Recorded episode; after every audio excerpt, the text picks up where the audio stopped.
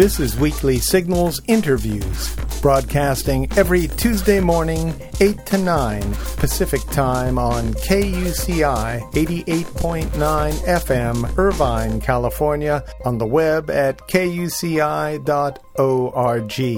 I'm Nathan Callahan. And I'm Mike Kaspar. In his new book, Embracing the Wide Sky, a tour across the horizons of the mind, our guest today, prodigious savant Daniel Tammet, sheds light on the mysteries of a savant's incredible mental abilities and our own. Tammet is also the author of the New York Times best-selling memoir, Born on a Blue Day, and the subject of the award-winning documentary Brain Man. His remarkable memory, mathematical, and linguistic abilities have been studied by some of the world's leading neuroscientists at California's Center for Brain Studies and the UK's Cambridge Autism Research Center. Daniel Tammet, welcome to Weekly Signals. Thank you. Thank uh, you for inviting me. And, and, you're in the south of France? Is that where you live? That's right. I live in Avignon now. Ah, very nice. Do you do you like it there? Or were you originally from England? I'm originally from England. I was born and raised in London. I'm the eldest of nine children. Um, I uh, moved to France about a year ago. Uh, there's wonderful weather and uh, and very good food here as well. Oh, very good. Is, was that the attraction, the food and the weather for you? It was certainly uh, a big part of it. Yes, that's good. So, so you're enjoying yourself. That's wonderful. Now, uh, tell us what it is to be a prodigious savant? What what is what characterizes that trait, and what makes you different from people like me? Well, savant syndrome is a very unusual condition. It's a very rare condition, which is perhaps why many people have um, perhaps preconceptions, misconceptions about what it actually is. People think about Rain Man, for example, which was a fantastic film. Um, but it's 20 years old now, and a lot of the science has moved on since then. Um, when we're born, of course, our brains develop very quickly, and in people with autism, sometimes those developments in the brain can lead to unusual abilities, and that would be a savant. And I have a very mild form of autism known as Asperger's syndrome. Um, so my brain has developed in such a way that there are certain things that I find very difficult that most people find very easy. Having a conversation, for example, as we're having now, is something I had to learn consciously over many years. Mm-hmm. Eye contact, understanding body language, all of those things. At the same time, as you mentioned in the introduction, I'm very good with mathematics, language learning, um, memory skills, and so on. Uh-huh. Now, you, you mentioned misconceptions that, that people have about uh, savant uh, you mentioned Rain Man. What are those? What did Rain Man and uh, the misconceptions for 20 years ago? What's the difference? What do we know about uh, uh Savant uh, that has changed in the last 20 years? Well, I think the main misconception has actually come from um, a book, a very famous book by Oliver Sacks, the psychiatrist, mm-hmm. neurologist, um, the man who mistook his wife for a hat. Yes. And Sacks claims to have met with aut- autistic savant twins who were able to count instantly 111 falling matchsticks, and this was, of course, famously adapted and put into the film with Dustin Hoffman. Now, as I show in my new book, in Embracing the Wide Sky, that account is flawed, and there is a much simpler explanation than the one that Sacks gives that the savants, in fact, counted the matches beforehand, mm-hmm. chose specifically to have 111 of them because it is to them a very beautiful number, and of course to everyone it's a very matchstick-like number when you think about it. One, one, one. Yeah. Yeah. As we're speaking with Daniel Tammet, the book is Embracing the Wide Sky. And, and you, you spoke about uh, the number 111 in your book and, and how numbers bring about colors and textures into your mind. That it's not about numbers to you as much as it is about uh, about other experiences that you're going through when you when you see numbers. Can you talk a little bit about that? that that's right. I mean, when when I think about numbers, I think about shapes, colors, textures, and those are things that I can uh, manipulate in my mind. That I can that I can pull apart, that I can move around and, and compare with other shapes and colours, and it gives me an ability to think about numbers which, which is very different from how most people do. To most people, numbers have no real meaning. They're just squiggles of ink on a page. Mm-hmm. And perhaps for that reason, people get very scared of, of doing sums or thinking about numbers, trying even to remember a person's telephone number, for example. And in my case, it's very different. Numbers belong to webs of meaning. They're connected to every other number. And because I can visualize them, I can visualize those connections and make sense of them. In the same way, um, an example I give from the book is for language and the fact that most people, when you think of a word, you visualize it consciously or unconsciously. So, for example, the word giraffe, you will immediately think of the animal in your head and it will um, access words like neck and tool and and animal and so on, and you'll be able to visualize all of those associations. And you're doing that unconsciously and instantly. And I'm doing something similar when I think of 111, a number we've already talked about. That's 37 multiplied by 3. And I have the roundness of the number 3, which to me is a round number. I have the lumpiness of the number 37, which to me is a, a number rather like oatmeal in texture. and I can visualize. I can visualize those associations in the same way that you can visualize the associations that make a giraffe what it is. Does, does this uh, does this ability um, have an effect on the way that uh, people look at uh, linguistics, the way we incorporate, the way we learn language? Is is, is what you're doing have impacted any of the sort of in, the, in that field of study? Yes, I mean, one of the things that I'm very interested in is language. I know 12 languages. Um, I can learn a new language very quickly, as I did in the Rain, in the, in the Brain Man documentary, where I was asked to learn a language and given Icelandic to learn in, in a few days. Um, and one of the chapters in Embracing the Wide Sky is all about language learning and all about what we now know about the science of language and how it works in the brain. And one of the interesting things is that people seem to have intuitions for how language works. We're all born with that ability. Everyone learns their first language very easily. They're not given verb tables to recite by their parents or grammar books to study. They just are able to pick up that language. And but there's a big mystery, a big puzzle to linguists as to how that works. How do very young children speak by the age of four or five almost well perfectly their first language?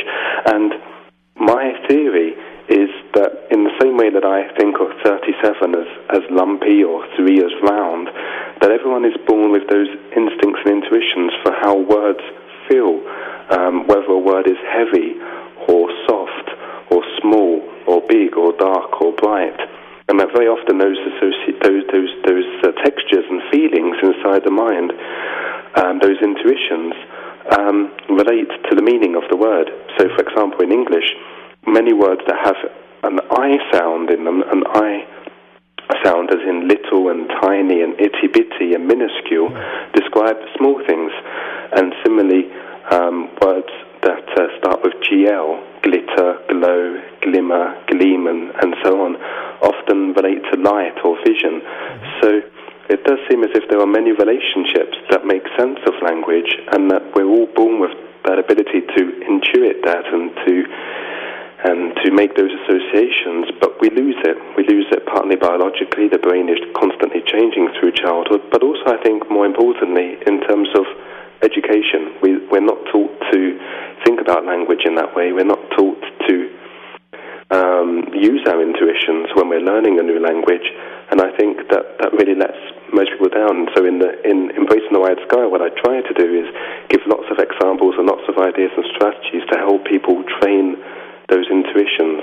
Right now, now is is the uh, is uh, there a lot of do you find that nonverbal uh, observations help I- in learning a language? In other words, when we're children, we're not only hearing words for the first time, beginning to understand what they mean, but we're taking nonverbal cues from the people who are telling us they, or, or who are saying these things to us. Has that been a, a key factor? Yes. I mean, obviously, as we're learning, we're surrounded by the language, or surrounded by an environment in which the words come alive to us. It's not just as we're taught in the classroom, very dry, boring lists of words and conjugation tables and so on. And that clearly gives us a, a great advantage, a great leg up when it comes to learning our first language but there's no reason why we couldn't um, uh, do something similar for other languages as well when we're learning a second language at school or university or in, in, in, in, in adulthood, at any age, in fact. There's no reason why we couldn't also try to find a way of accessing those intuitions um, because and I think that's the key point in the book that these are things that everyone can do. You don't have to be a savant. You don't have to be autistic.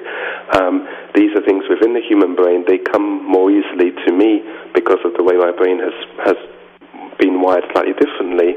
But nonetheless, these are things that we share. These are things that we have in common, savant or non-savant, that anyone can access or tap into. They just need to know how. Daniel Tammet, let me ask you one quick question. Uh, you you were talking about the words that uh, sound similar and they they tend to mean the same things like glitter and gold.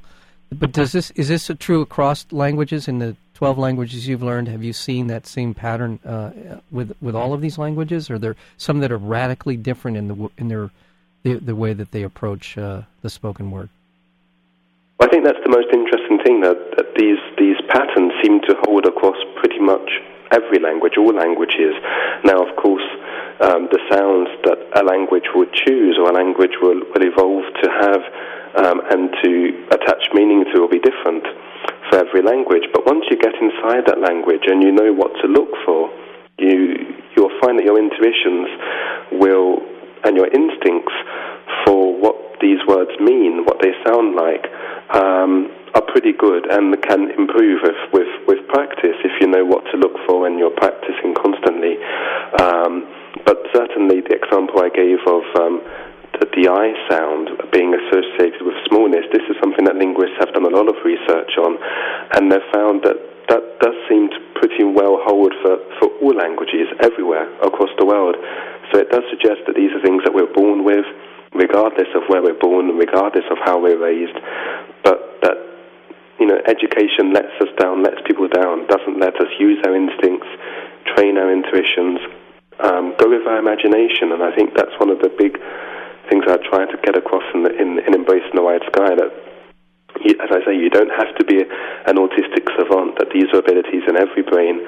Um, and have fun, you know, have fun with your learning. That's the most important thing. Yes. Now, you say that education lets us down. Have you ever thought about why it does? Do you think that there are people that want to control us? Is that one reason, or do you think it's that people just don't want to have fun? They don't want to have fun with learning. They they want to learn a, a block of information and and not see any connections.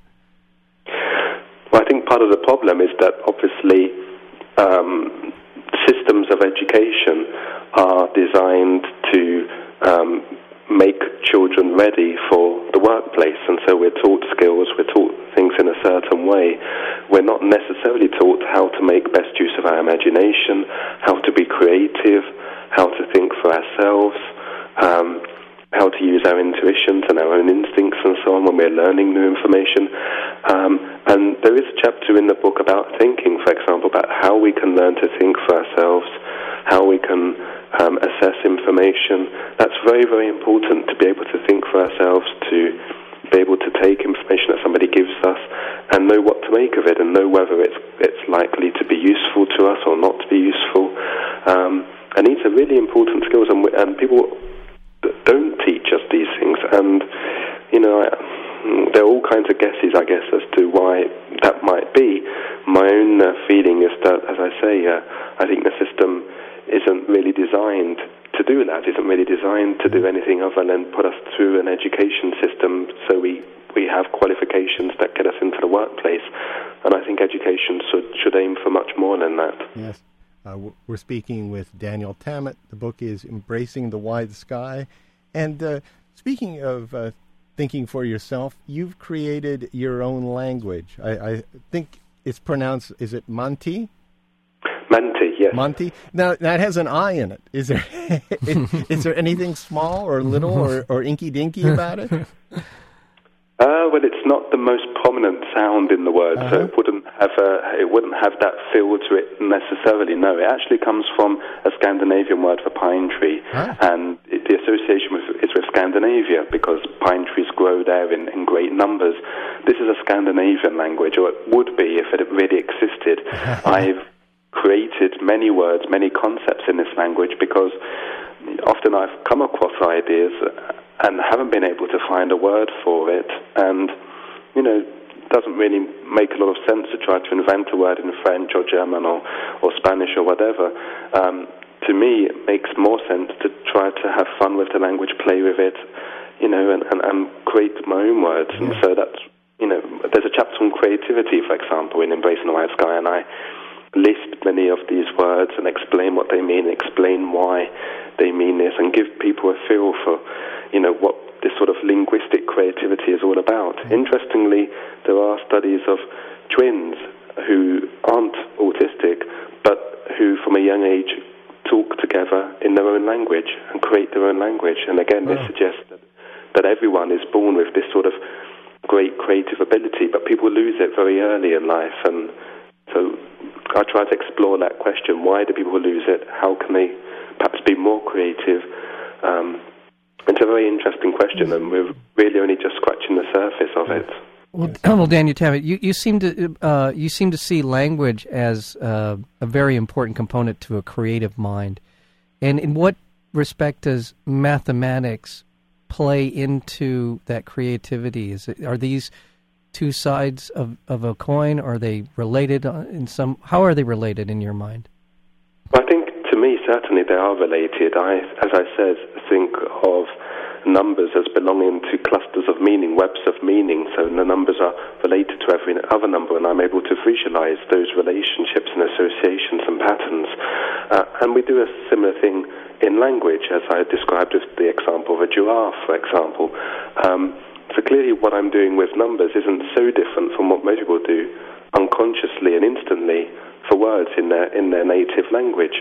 Um, and in terms of intuitions as well, it does seem as if people are actually born with an instinct, not just for language, but for mathematics as well. Babies, for example, uh, as young as five months old, um, we now know that they count. They're able to look at sequences of those, for example. I mean, I give examples of these tests in, and studies in the book, um, and can tell whether the sum literally adds up or not. Um, and this is very interesting. Again, it suggests that people, when they say, I'm not good at sums, I'm not good at numbers, I can't remember numbers, I, I can't do sums, um, it's not true. You know, that everyone is born with these intuitions, yeah. um, but people lose them. And the question is, why do they lose them? How can they get them back? And I explore all of this in the book. I think an interesting thing as well to say here is that beauty a sensibility for words and numbers and so on is very, very important. I think it's a big part of how I think, a big part of how everyone yeah. could think as well. Yeah. Einstein famously described his equations as beautiful. He said E equals mc squared was a beautiful thing. It wasn't just a, a complex thing or, or a difficult thing or a fascinating thing. It was beautiful to him. It was literally beautiful. And uh, I think that, you know, that sense of beauty is something that everyone can understand and tap into. Did, just out of curiosity, when you just said E equals mc squared, do you see that in in a in a way that my, I might not see it, the, the actual formula itself? Is it something that what you... visualization? Yeah, what visual? What do you visualize when you hear that? Well, I don't have any background in physics, okay. so I wouldn't be able to visualize what that actually means in in any deep way. But right. certainly, the, the, equation is, is has a color to me. It has a green color mm-hmm. because the letter E is green, and I, I do see words as I do numbers in, in colors. Richard Feynman, who was a, a very famous uh, yes. American physicist, I quote him a couple of times in the book, also described seeing equations in different colors. Uh, now, one last quick question. It, it, I find it interesting that the, the language of our technology, of our computers, is numbers, and and you're and you're ta- and then we have our own languages, which both in their own way have are gateways to creativity. Do you find that? Do you think there's a connection there in the, in that? Yes, I mean, well, certainly, I, I think computers are very important. Um, they've, you know, help us a great deal in our day-to-day lives. I think one of the things I should also just quickly say um, here, which I bring out in the book, is that our brains don't actually work though as computers do, and that's right. one of the misconceptions that I try to tackle in the book. And mm-hmm. you know, when you give computers rules, they can follow those rules extremely well. but they can't actually change those rules by themselves, mm-hmm. which is why you wouldn't be able to give computers the rules for painting and let it produce a Picasso, for example. It could never do something like that. Um, and how my brain works, people have often described me as a computer, a human computer, and so on. And of course, how I think when you actually read the book, you'll realize it works nothing at all like a computer. It's to do with the sensibility for how words and numbers work, how they relate to each other, the beauty of the colors and the shapes that I visualize in my mind. Um, and the love, the love I have for these things, you know, a, a real love and appreciation for this information and how, and the patterns and the relationships that I can see uh, in that information. And the, again, these are all things that anyone can do, that anyone can, can understand um, and can tap into. And so I give lots and lots and lots of ideas and techniques in the book to help people do that. Well, it's a fascinating book. It's a fascinating look into into our the ability of, of our minds. Uh, and um, by, by the way, a belated happy birthday to you, Daniel. Thank you. Yes. Uh, uh, the book is Embracing the Wide Sky, a tour across the horizons of the mind. We've been speaking with Daniel Tammet. Thank you so much for being here on Weekly Signals. Well, thank you so much for inviting me.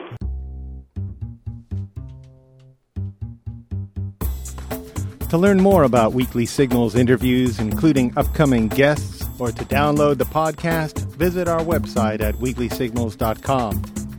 And be sure to visit nathancallahan.com for daily readings and feature articles. Until next week, I'm Nathan Callahan. And I'm Mike Kaspar. And this is Weekly Signals.